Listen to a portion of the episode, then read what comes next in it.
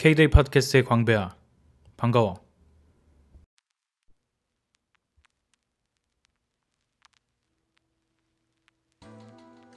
날씨가 많이 추워졌지. 어, 나는 어, 더울 때도 좀 많이 힘들어 했는데 또 추워지니까 이렇게 음, 많이 위축되는 그런 느낌도 들고 있어.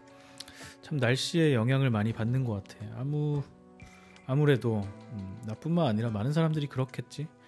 이럴 때일수록 어, 정신 건강이나 몸 건강이나 잘 챙겨야겠다 이런 생각이 들어.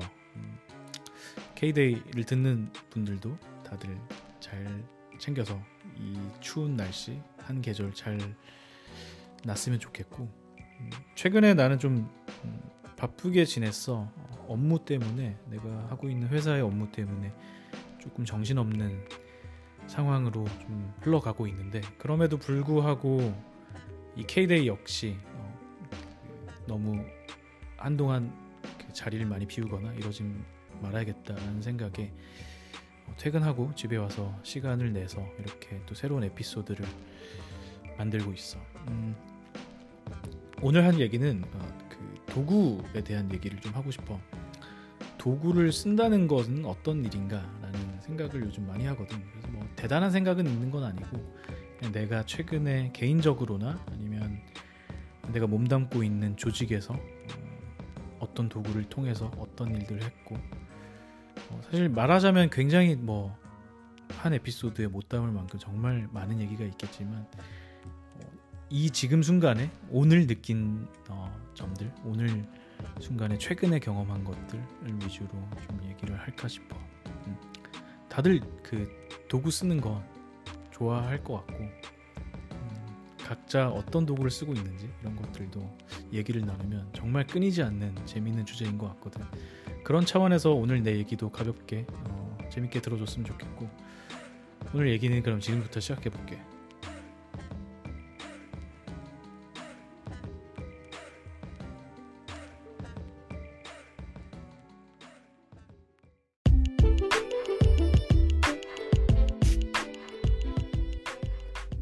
우선 내가 최근 쓰고 있는 도구 중에 불편함을 느끼고 있는 게 하나 있는데 음, 키보드야 키보드.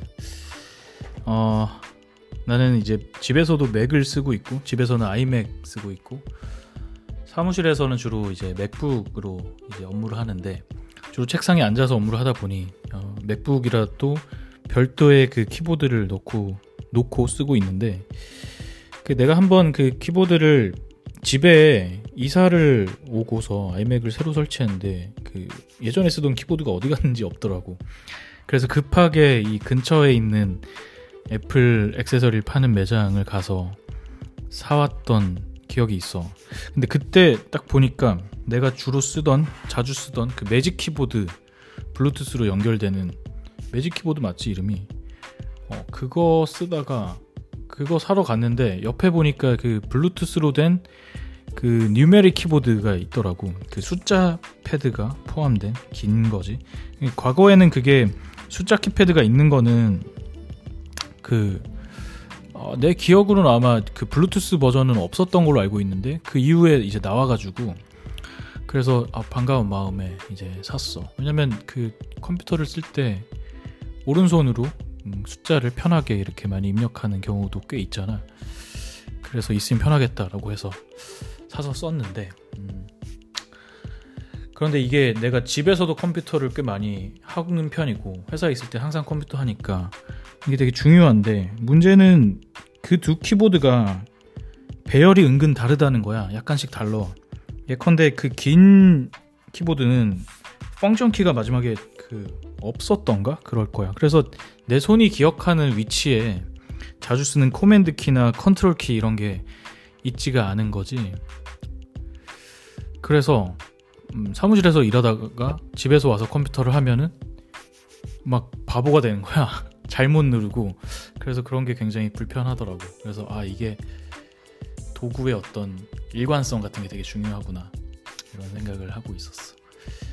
뭐 그런 그런 사소한 근황이 있었고 집에서 내가 최근에 셋업한 것 중에 하나가 조명인데 어, 사실 이제 집에서 그 스튜디오를 셋업을 했지. 악기도 좀 놓고 그러면서. 근데 이게 그 작업을 하는 무드가 안 나오는 거야. 그 생각을 해보니까 조명이 좋지 않은 것 같다 이런 생각이 들어서 너무 밝거나 아니면 너무 어둡거나 그리고 나는 밤에는 좀 어둡게 해서 집중이 되는 스타일을 좋아하는데 모니터만 너무 밝으면 또 눈이 아프고 그러더라고 그래서 처음에 내가 생각했던 방식은 아이맥 그 모니터 뒤쪽에 어 반사되는 빛이 있으면 좋겠다 라는 생각을 했어.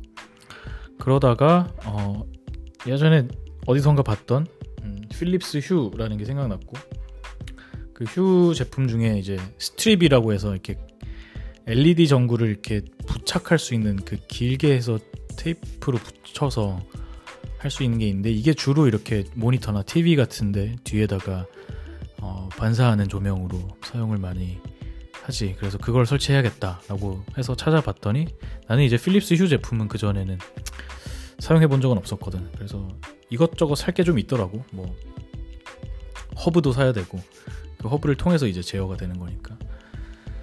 그래서 뭐 최초에 이제 내 니즈는 그냥 어두운 게 좀 너무 이렇게 눈이 아파서 이런 생각이었는데 하다 보니 이게 좀 재밌더라고. 그래서 맨 처음에는 모니터 뒤에 설치하는 조명만 해서 썼다가 그러면서 이제 휴를 셋업해 보고 이러다가 아 이게 좋구나라는 걸 알고 전구를 몇 개 더 사고 그리고 스탠드도 몇 개 더 사고 그 다음에 벽에다 붙일 수 있는 어, 조명 기구도 사서 집에 지금 총 한 다섯 개의 휴를 세팅해 놨어. 그 휴가 그 흔히 말하는 그 스마트 스마트 기기 똑똑한 기기 어, 중에 하나지. 그러니까 조명을 어, 그 와이파이로 연결해서 내가 제어할 수 있게 되고 내 제어는 주로 휴대폰으로 하게 되는 그런 방식이야. 근데 이 휴라는 놈이 그 나름 기특한 측면이 있어. 사실은 예전을 생각해 보면 전구가 어떻게 계속 어떻게 막 색깔도 바뀌고 조도도 바뀌고 이런 게 가능한가 싶었는데 그 전구 안에 이런 장치들을 이제 포함시켜 놔서 어, 그리고 집에 인터넷에 이제 연결돼 있어가지고 네, 휴대폰으로 설정을 해놓거나 혹은 내 어떤 리듬에 따라서 그 생활 방식에 따라서 맞춰서 사용할 수도 있고. 그래서 뭐 생활이 좋아지는 측면이 있지. 예컨대 나는 집에서 나갈 때 불을 안 꺼도 된다는 거. 예를 들면 음, 휴 앱이 그 내 휴대폰에 있으니까 휴대폰 항상 내가 들고 다니는 거고. 그래서 GPS를 인식하고 있다가 내가 집에서 이제 멀어졌다라는 신호를 알게 되면 휴는 자동으로 이제 내 집에 있는 모든 그 휴 램프를 끄게 되는 거지.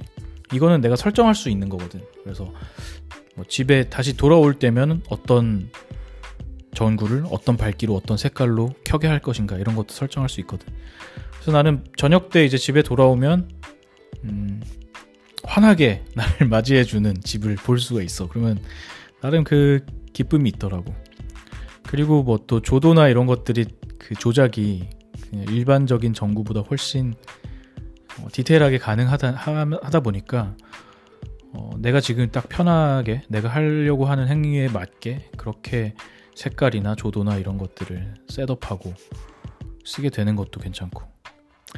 그래서 막 그 scene이라고 해서 음, 내가 원하는 그 setup을 딱 설정해 놓고 shortcut처럼 쓸 수 있는데 내가 자주 쓰는 것 중에 하나는 그 프린스 무드라고 내가 이름 지어 가지고 쓰는 숏컷이 있어. 그러면 프린스는 다들 알다시피 이제 Purple Rain으로 유명하잖아. 그래서 나는 이제 보라색 보면 이제 프린스가 생각나고 그러는데 내가 보라색을 되게 좋아하는 색깔 중에 하나이기도 하고 그래서 뭔가 아 좀 기분을 내고 싶다라고 하면은 Hue 앱을 딱 켜서 음, 프린스 모드 딱 누르면 집이 이제 보라보라하게 바뀌게 되지. 그럼 기분이 되게 좋아. 뭐 또 하나는 이제 이게 내가 아이맥에다 설치했다 그랬잖아. 그래서 아이맥의 OS랑도 이제 싱킹 할 수 있는 방법이 있거든. 그래서 두 가지인데 하나는 소리에 반응할 수 있도록 하게도 하고 하나는 화면에 반응할 수도 있게 하는데 소리에 반응하는 건 내가 음악을 들을 때그 예, 음악에 따라서 예를 들면 뭐 비트에 따라서 뭐 조명이 밝아지거나 어두워지거나 어, 이런 것들 할수 있거든. 이게 생각보다 뭐 나이트 클럽에 온 것처럼 꽤 괜찮은 효과를 이제 발휘할 때가 있어. 그래서 가끔씩 나도 약간 이게 좀 과하긴 하지만 음악 들을 때 한 번씩 하는 것도 재미 삼아서 괜찮고 또 더 많이 쓰는 건 아마 화면 인식일 텐데 화면도 이제 내 그 화면에 나오는 색깔과 동일한 색깔이 LED 램프에서 이제 나오게 되는 거지 조명에서 그러면 이거는 보통 이제 그 영화나 이런 것들 많이 보는 혹은 게임을 할 때 몰입감을 위해서 많이들 사용하고 있더라고. 근데 나는 이게 컴퓨터로 뭐 영화를 보는 것도 아니고 게임을 하는 것도 아니라서 많이 쓰진 않지만 아무튼 TV에도 나는 설치를 해볼까 싶은데 사실 근데 이게 OS가 필요한 일이라 그러니까 내가 이 앱을 설치할 수 있는 필립스 sync하는 앱을 설치할 수 있는 OS에 설, 필요한 거라 TV에서 그런 방식으로 보려면 사실은 그냥 셋탑방 셋탑 그 셋탑 박스라 그러지? 내가 쓰고 있는 크롬 그 구글 Chromecast나 아니면 뭐 LG U+ TV 이런 데로에는 sync할 방법은 없더라고. 그래서 많은 사람들은 음, 후기를 보니까 뭐 맥 미니 같은 걸 하나 놓고 그런 식으로 쓰는 사람들도 보기도 봤어. 어, 이렇게 집에도 뭐 사실 지금 집에 산 지가 한 반년 정도 돼 가는데 많은 투자를 하고 있어. 사실 이제 집을 처음 들어올 때도 내 생활에 어떻게 편하게 할까라는 것들 너무 많이 신경 쓰면서 참 손이 많이 갔던 기억이 있어. 뭐 가구도 그렇고 어떤 걸 설치하는 것도 그렇고 여전히 지금도 하나씩 하나씩 설치해가면서 가꾸면서 살고 있고 그게 음, 나름의 뿌듯함이 있지. 내가 생활이 편리해지는 게 확실히 편리해지거나 혹은 어, 더 편안해지고 뭐 이런 것들이 확실히 내가 가장 많은 시간을 보내는 데서 느껴지게 되니까. 뭐 예컨대 난 최근에 이제 그 책상 위에다가 컴퓨터를 올리고 쓰잖아.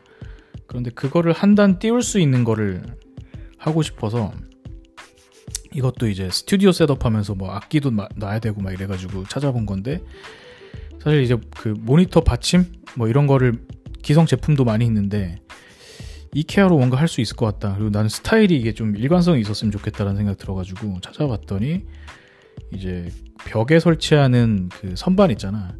그거를 가지고 다른 용도의 그 받침대 발 역할을 하는 그걸 그 내 모퉁이에 해서 이렇게 띄우는 방식으로. 근데 그 선반의 재질은 내 현재 이케아 책상의 재질과 똑같은 걸로 그래서 그렇 그거를 이제 보통 이케아 핵이라 그러지 어, 이케아에서 그 매뉴얼대로 나온 건 아니지만 이렇게 사용자가 원하는 대로 조합해서 쓸수 있는 방법들 이거를 나도 이제 찾아보고 해봤는데 모니터가 한 지금 한 15cm 정도 올라갔나 이러는데 그것만 하더라도 굉장히 그 어, 책상에 앉아 있는 효율이 좋아졌더라고. 어, 그래서 이거를 내가 사무실에도 똑같이 할까 싶어. 모니터 높이는 거 진짜 중요한 것 같아. 자세에 있어서. 음. 그래서 어, 막 사람들 거북목 오고 막 그러잖아. 그래서 이거 진짜 조심해야 되는 것 같고. 사실 조금만 노력하면 좀 더 잘 세팅해놓고 쓸 수 있는데 이거를 음, 잘 해야 되겠다 이런 생각 들고. 또 최근에 또 그 내가 날씨 많이 추워졌다고 했잖아. 내가 아쉬움을 느끼고 있는 게 아까도 얘기했지만 나 그 나갈 때 불도 잘 안 끄고 이러거든. 그걸 또 휴가 있어가지고 안 꺼도 되도록 이제 셋업을 했는데 내가 막 그거를 막 되게 막 전기세를 막 아껴야지 막 이런 것들을 막 꼼꼼하게 보는, 보는 편은 아닌데 날씨가 추워져가지고 이제 보일러를 켜는데 보일러는 좀 문제가 되겠더라고. 내가 오늘 아침 한 6시에 나갔다가 저녁 8시 정도에 돌아왔는데 그럼 한 14시간이잖아. 집에 돌아와서 보니까 그 14시간 동안 보일러가 꺼지지 않고 계속 돌았던 거야.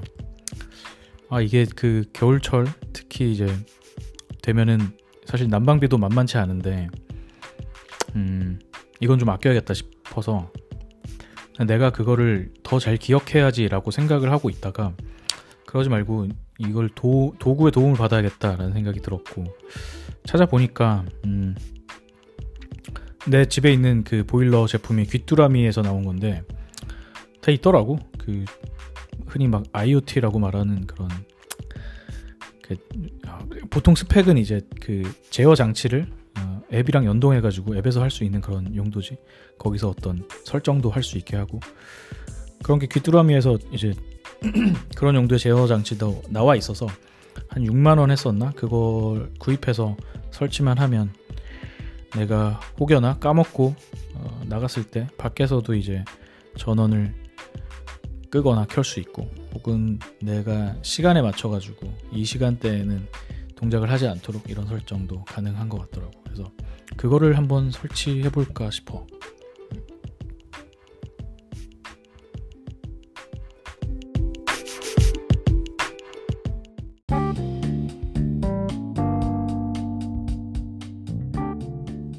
사실 집에서 어떤 도구를 어떻게 셋업해 두고 쓰나라는 거에 있어서는 어, 좀 지금 얘기한 것보다 또 다양한 게 있을 수 있는데 이 얘기는 좀더 음, 길어질 수 있어서 이 정도로 하고 나중에 뭐 시간이 든다면 내 집을 어떻게 셋업 해 놓고 쓰고 있는지 이런 얘기도 한번 해볼 수 있도록 해볼게. 사실 이제 도구라는 거는 업무하면서 더 훨씬 많이 이제 생각하고 쓰게 되는데 어, 특히 지금 하고 있는 회사에서 나는 또 도구를 잘 찾아가지고 잘 업무 방식으로 정착시키고 또 다양한 도구를 어떤 관계에서 쓰고 이런 것들을 많이 생각하면서 일하고 있는 것 같아. 정말 그 어, 도구 위에 얹혀서 쓰는 도구도 많이 있고 도구와 도구를 연동해서 쓰는 것도 많이 있고 연동하는 도구를 또 쓰기도 하고. 그래서 어, 모든 걸 일일이 하나하나 우리가 만들지 않더라도 도구의 도움을 받았을 때 굉장히 효율적으로 할 수 있는 부분이 있고 또 하나로는 그 단순히 우리가 산정하고 있는 업무의 방식을 효율적으로 할 수 있는 측면도 있지만 어떤 도구를 사용함으로써 우리 업무 방식을 도구 자체가 이제 규정할 수 있는 경우도 많이 있는 것 같아. 뭐 대표적인 게 Slack 같은 커뮤니케이션 tool도 그 특유의 방식이 있어서 우리의 그 커뮤니케이션 문화를 많이 지배하고 있거든. 그런 것처럼 도구는 단순히 어, 내가 생각하고 있는 방식을 편하게 하는 것 그뿐만 아니라 그 내가 업무를 하는 방식 자체를 음, 어느 정도 규정하는 측면도 있어서 그래서 더 중요한 것 같아. 어, 또 이제 그 고, 도구를 많이 쓰는 분야 중에 하나가 음, 우리는 이제 고객 관리 업무를 하게 되는데 뭐 이해를 위해서 내가 하는 업무를 그냥 개념적으로만 설명을 하자면 B2C 브랜드를 하고 있고 그렇다 보니까 되게 다양한 개인의 그 end customer를 상대해야 되는 일들이 많이 있지. 또 우리는 브랜드를 building하고 있기 때문에 고객의 목소리나 고객의 어떤 평판 이런 것들을 잘 관리해야 될 의무가 있고 어, 때때로 이제 그 고객 관리하는 customer service 뭐 줄여서 CS 이렇게 말이 많이 하는데 이 CS 업무를 굉장히 그 어, 사고가 터지는 거를 한번 그 어, 매끄럽게 해결하는 정도로만 이제 수동적으로 생각할 수도 있지만 우리는 그렇 그 정도로 생각하지는 않고 우리 브랜드 빌딩에 있어서 굉장히 중요한 요소라고 생각하고 단순히 들어오는 어떤 문의를 해결해 주는 거 이상으로 우리가 어떻게 더 잘 들어 어, 고객의 목소리를 들을까? 어떻게 더 적극적으로 들을까?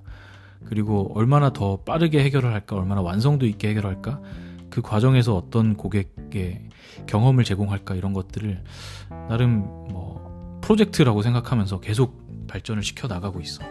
우리한테는 되게 중요한 일이거든. 그래서 그 고객의 목소리를 듣고 그거를 어 하나의 어떤 고객의 목소리마다 우리가 해결해야 되는 태스크로 내부적으로는 산정을 하고 얼마나 빨리 이제 해결할까 이런 것들을 해야 되는데 여기서 생겨나는 그 첫 번째 이제 요구 사항은 그런 게 있겠지. multi channel이라는 거야. 이 환경 자체가. 예컨대 우리 비즈니스의 사례에 빗대어서 생각해 보면은 어 우리한테 고객의 목소리가 어떻게 들리나라는 걸 생각했을 때 고객이 이메일을 보낼 수도 있는 거고 전화를 할 수도 있는 거고 혹은 우리가 가지고 있는 소셜 미디어 채널에 와서 뭐 댓글을 달거나 아니면 DM을 보내거나 메시지를 보내거나 이런 행위들을 할 수 있잖아. 근데 그 채널들은 또 소셜 미디어라고 해도 여러 군데로 갈라져 있고 그렇기 때문에 그런데 이 운영하는 실무자가 여러 가지 채널에 하나하나 들어가면서 보기에는 그 과정도 굉장히 번잡하고 또 한꺼번에 그 하나의 view에서 처리되어야만 할 수 있는 효율 같은 게 있는데 예를 들어 비슷한 류의 문의 같은 경우는 정해진 어떤 답변이 나갈 수 있다거나 이런 것들.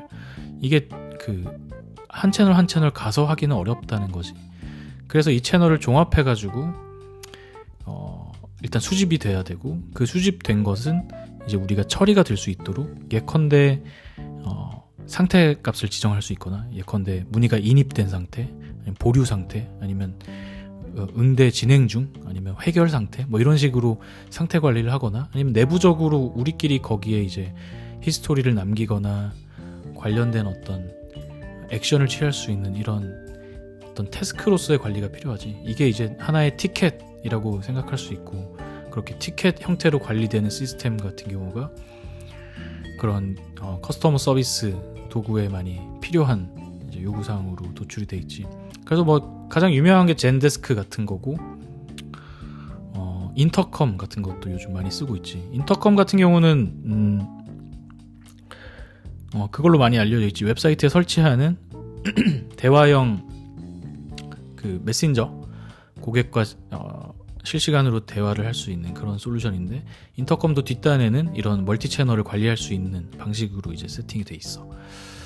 어, 우리 역시 인터컴은 아니지만 다른 그 솔루션을 사용해서 웹사이트 안에서 고객과 대화를 할 수 있도록 하고 이게 되게 어, 주된 볼륨을 차지하고 있는 고객의 목소리의 인입의 방식이야.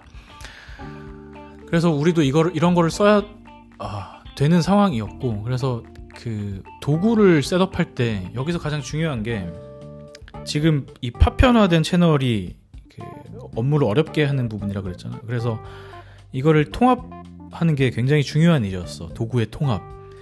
어, 다양한 업무를 하나의 도구로 처리할 수 있다는 건 굉장히 중요한 일이고 그렇기 때문에 업무의 방식과 문화를 만들 때 어떤 도구로 통합할 수 있을까 이런 것들을 보는 게 그 도구의 설계에서 굉장히 중요하다는 생각이 되거든. 그래서 뭐 예를 들면 문서 도구라던가 커뮤니케이션 도구라던가 이런 것들을 어떻게 통합할지 마찬가지로 우리는 고객 관리를 어떤 도구로 할까 어떤 도구로 통합할까 할 수 있나 이런 거 중요한 상황이었어. 그래서 그 그래서 우리는 완전히 통합하지는 못했고 음, 그 채널 중에 웹사이트 채팅 같은 경우는 따로 그 어, 솔루션을 통해서 대응을 하고 나머지 다른 채널은 모두 하나로 통합해서 처리를 하고 있었는데 여기서 이 문제가 어떤 게 발생하냐면 우리의 채널이 늘어나고 있다는 점이야. 그 실제로 좀 얘기를 해도 될 것 같은데 이제 인스타그램에서 우리는 viral이 많이 있고 이것들을 통한 고객의 목소리가 굉장히 많어. DM도 보내기도 하고 우리의 게시물에 댓글도 많이 달고 막 이러거든. 그런데 이게 인스타그램이 아까 말했던 그런 도구의 통합이 어려운 게 이 메시지를 주고받거나 이런 게 그 다른 tool에서 연동이 되려면 일정 수준의 API가 어, 마련이 돼 있어야 되는데 인스타그램은 특히 DM 같은 경우는 어, API가 전혀 공개돼 있지가 않은 거지. 그래서 인스타 DM, 인스타그램 DM을 다른 tool을 통해서 보내거나 받을 수 있는 방법은 아마 없을 거야. 그래서 우리가 그 지금 쓰고 있는 도구에 인스타그램을 쓰지 못해가지고 그러면 상상해 보건데 담당자가 하나하나 들어오는 DM을 확인해서 인스타그램 앱에서 그것도 웹에서는 진짜 불편하잖아. 모바일 앱을 켜가지고 그 작은 화면에 하나하나 띄어가지고 막 그 작은 키보드에 작은 키패드에 막 눌러가지고 고객을 대응 응대를 해야 되는데 실제로 되게 하기 어려운 일인 거지. 그래서 아 이게 됐으면 좋겠다라는 생각이 있었고 그런데 어, 인스타그램에서 그런 API가 준비 안 돼 있다라는 것들을 알고 있었기 때문에 방법이 없겠지라면서 어쩔 수 없이 인스타그램을 통한 고객 관리는 일정 수준 quality를 포기하고 있었어. 그런데 어느 정도 좀 그런 어, 상황에서 몇 개월이 지나면서 아 이거는 우리가 그냥 포기할 게 아니라 어떻게든 방법을 찾아서 해야겠다라는 생각이 들었고 어, 그래서 찾아보니까 방법은 있긴 있더라고. 어, 뭐 자세한 건 내가 얘기하지는 않을게. 만약에 뭐 궁금한 사람이 있다면 나한테 개인적으로 물어보면 얘기를 해줄게. 그래서 그 방법은 Zendesk라는 tool을 통해서 거기에 있는 third party solution을 또 활용해가지고 인스타그램을 마치 다른 채널 뭐 이메일 오면 대응하듯이 똑같은 방식으로 관리를 할 수 있게 됐어. 어, 우리처럼 인스타그램을 통한 고객의 어떤 커뮤니케이션이 많은 경우 어, 꽤 유용한 방법인 것 같고 근데 내가 찾아보니까 이거 찾는 것도 굉장히 어렵긴 했는데 사실 니즈는 많이 있다고 생각돼. 우리 같은 브랜드가 꽤 있을 거 아니야? 니즈는 많은데 이 솔루션이 굉장히 감춰져 있어서 아, 정말 잘 찾았다라는 생각이 들더라고.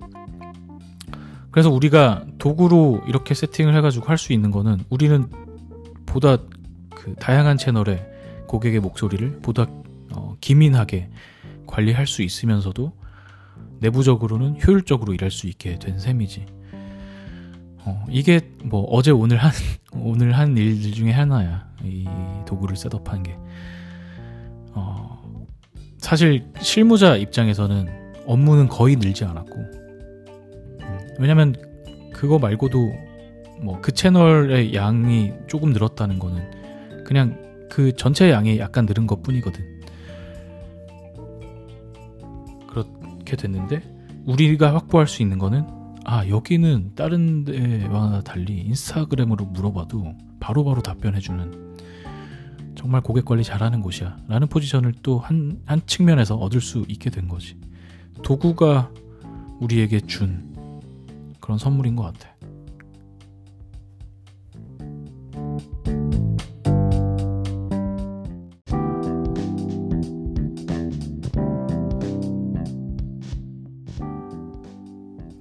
내가 방금 말한 사례 같은 경우는 굉장히 좀 일부이고 뭐 내가 또 과하게 해석했나? 이런 생각이 들기도 하는데 내가 진짜로 느끼는 거는 그런 건 있어. 도구가 우리를 정말 어, 도와주고 있다. 그리고 도구를 정말 잘 쓰는 건 중요하다라는 것들을 일을 하면서 하면 할수록 많이 느끼고 있는 점이야. 어, 도구를 잘 쓰는 거는 정말 큰 힘이 된다고 생각해. 그런 측면에서 기술에 관심을 가지고 기술이 만들어주는 도구에 이제 항상 나한테 내 생활에 그런 기술이 어떻게 도와줄 수 있나라는 것들을 생각하면서 받아들이는 자세는 그래서 중요한 것 같아. 세상에는 정말 쓸만한 도구가 널린 것 같거든. 그러니까 어떤 것들을 하기 위해서 우리는 거기에 필요한 모든 것을 만들어가면서 할 필요는 없다는 거야. 그런 똑같은 고민을 누군가는 나 이전에 많은 사람들이 했고 그 중에는 그 중에 일부는 그런 일들을 더 쉽게 할 수 있을 만한 방식들이나 도구들을 만들어서 어, 세상에 뿌려놨다는 거지. 그럼 그런 것에 관심을 가지고 하나하나 뭐 주워서 쓸 수도 있는 거고 아니면 뭐 어떤 대가를 치르면서 쓸 수도 있는 건데 그런 것들을 잘 셋업을 하면은 그게 곧 어, 내가 생각하는 어떤 일을 진행하는 효율성을 올릴 수 있기도 하고 또 도구 자체가 또 프로세스가 되기도 하지.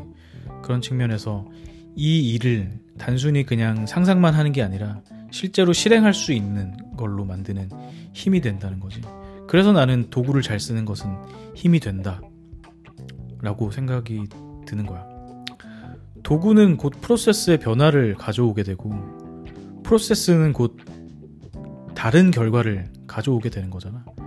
동일한 프로세스로 다른 결과를 예상하기는 어렵지만 다른 프로세스를 가진다면 다른 결과를 가져올 수 있다고 생각하거든. 그런 측면에서 나는 도구를 잘 쓰는 거는 사고의 틀을 넓혀주는 역할도 많이 어, 있다고 생각해. 사실 사고는 뭐 도구에 디펜던트하다 이런 말도 많이 하잖아. 정확하게 어떤 문장인지 모르겠다. 사고는 도구의 지배를 받는다? 어, 이런 말도 많이 하는데 그런 측면에서 그러면 뭐 그게 나는 도구의 사고가 내 사고는 도구의 지배를 받는 어떤 굉장히 미약한 존재야라고 생각할 게 아니라 오히려 내 사고에 내 사고를 지배할 수 있는 도구를 그럼 어떻게 잘 쓸까라는 것들을 고민하면서 내 사고의 마스터가 되는 게 나는 더 낫다고 생각하거든. 그래서 도구를 잘 쓸 수 있다라는 얘기는 결국엔 나는 사, 사고를 잘 할 수 있고 좋은 프로세스로 실행할 수 있다라는 생각이기도 하고 그래서 자신감도 생긴다고 생각하거든. 그래서 도구를 잘 쓰는 어떤 습관이나 태도가 돼 있는 사람은 자신감도 많다고 나는 생각이 들어. 또 하나 얘기하고 싶은 거는 음, 그내 주변에도 그런 경우 많은데 도구를 쓰는 거에 쓰는 비용을 너무 아까워하는 경우가 사실은 많은 것 같아.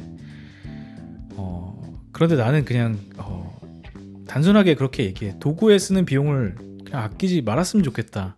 내 주변 사람한테는 내가 애착을 갖고 있는 사람한테는 어, 그런 생각을 얘기를 하는 하고 나도 되게 도구에 돈을 많이 쓰는 편이고 근데 많이 쓰냐 안 쓰냐 이런 게 중요한 게 아니라 나한테 필요하다면 기꺼이 비용을 지불하면서도 쓰는 습관이 돼 있어야 된다고 생각하거든. 물론 그렇다고 해서 필요 없는 걸 쓰고 과소비를 할 필요는 전혀 없지만 우선은 쓸 수 있는 도구를 많이 써보는 게 그 첫 걸음인 것 같거든. 그러면서 시행착오도 많이 하고 그러면 내가 도구를 어떻게 써야 되는지도 더 보이게 되고.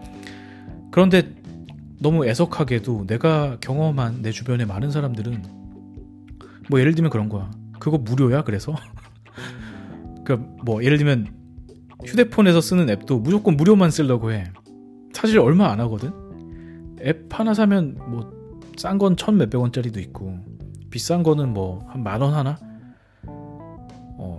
그런데 그게 비싼가 과연 그걸 생각해 보면은 내가 어 나는 앱으로 돈 진짜 많이 쓰거든 정말 많이 쓰는데 어, 이 돈이 아깝다라고 생각한 적은 나는 별로 없었던 것 같아. 물론 내 니즈에 맞지 않아서 내 정확하게 내가 예상하는 기능을 갖고 있지 않아서 어, 맞지 않는 경우는 종종 있긴 하지. 그런 경우는 나도 환불도 하고 막 이러는데 음, 그런 경험 자체 역시 아까 말했던 도구를 어떤 걸 써야 되나 어떤 것들이 지금 세상에는 있고 이런 것들 익히는데 도움이 된다는 거야. 그래서 free trial 같은 경우도 많이 있고 특히 이제 소프트웨어나 웹에서 쓰는 도구나 이런 것들 온라인에서 쓰는 도구들 그런 것들 많이 써보는 게 어, 좋다고 생각이 들고 그리고 어, 도구를 잘 쓰면 나한테 도움이 돼 그럼 그 도움이 되는 거를 나는 공짜로만 얻으려고 하는 거는 사실은 어, 되게 그 fair하진 않잖아 어, 내가 도움을 받는 만큼 나도 그들에게 도움을 줄 수 있는 게 당연한 거고 그렇기 때문에 당연히 우리가 라이센스라고 하잖아. 예를 들면 우리가 소프트웨어에도 뭘 써야 되고 뭐 그러니까 쓰면 얼마의 금액을 내야 되고 이런 거는 쓰고 그러니까 사용하면서 쓰는 건 너무 당연한 거다. 만약에 그들이 만들어 놓은 거를 내가 써서 가치를 발생시킨다면 혹은 써서 가치를 내가 못, 발생 못 시킨다 하더라도 썼다면은 비용을 지불해야 되는 거지. 그리고 비용을 지불하는데 내가 가치를 못 만들고 있다면 그 도구는 내가 잘 못 쓰고 있거나 아니면 나한테 맞지 않는 도구구나 이런 상황이란 거지. 어, 그래서 나는 그 도구에 쓰는 비용 어, 아끼지 않았으면 좋겠다 이런 얘기를 주변 사람들한테 꼭 하고 싶어.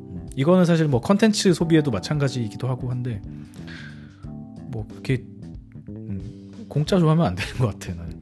공짜면 좋긴 하지만 그래서 도구가 우리를 많이 도와주고 있고 어, 그 도구를 통해서 우리는 사고의 방식이나 어, 떤 실행의 프로세스를 잡아 나갈 수 있고 그리고 그런 도구를 잘 쓰는 사람이 되기 위해서는 혹은 잘 쓰는 조직이 되기 위해서는 도구를 쓰는 비용을 아끼 아껴서는 좀 어렵다 어, 이런 얘기를 하고 싶었던 거야.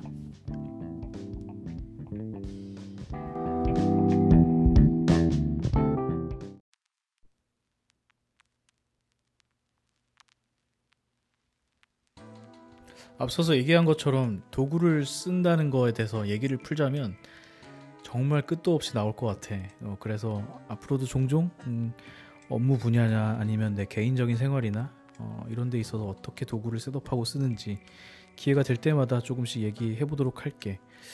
내가 얘기하면서도 굉장히 재밌고 또 실용적이기도 하고 또 다른 사람의 어떤 사례나 의견들도 나는 굉장히 관심이 많거든. 그래서 앞으로 그럴 수 있도록 좀 하고 음. 그래서 오늘 얘기는 여기까지고 잠깐 내가 최근에 도구를 쓰면서 느꼈던 점을 좀 얘기해봤어. 어, 다음 에피소드는 아마도 내가 음, 최근에 업무 외에 가장 많은 관심을 쓰고 있는 NBA 판타지에 대해서 얘기를 하지 않을까 싶어. 어, 관심이 있는 사람이 있으려나? 그런데 NBA 판타지라는 어, 새로운 취미를 내가 하면서 느끼는 점도 좀 있더라고. 그, 굳이 그 주제에 이제 한정하지 않더라도 말이지 그 외에도 생각할 점이 좀 있는 것 같아서 얘기할까 싶고 굉장히 좀 그 알고 보면 또 되게 재밌는 세계인 것 같더라고. 그래서 이렇게 다음 에피소드 예고까지 음, 오늘 얘기는 여기까지 할게. 오늘도 고마웠고 다음 에피소드에서 어, 만날게. 안녕.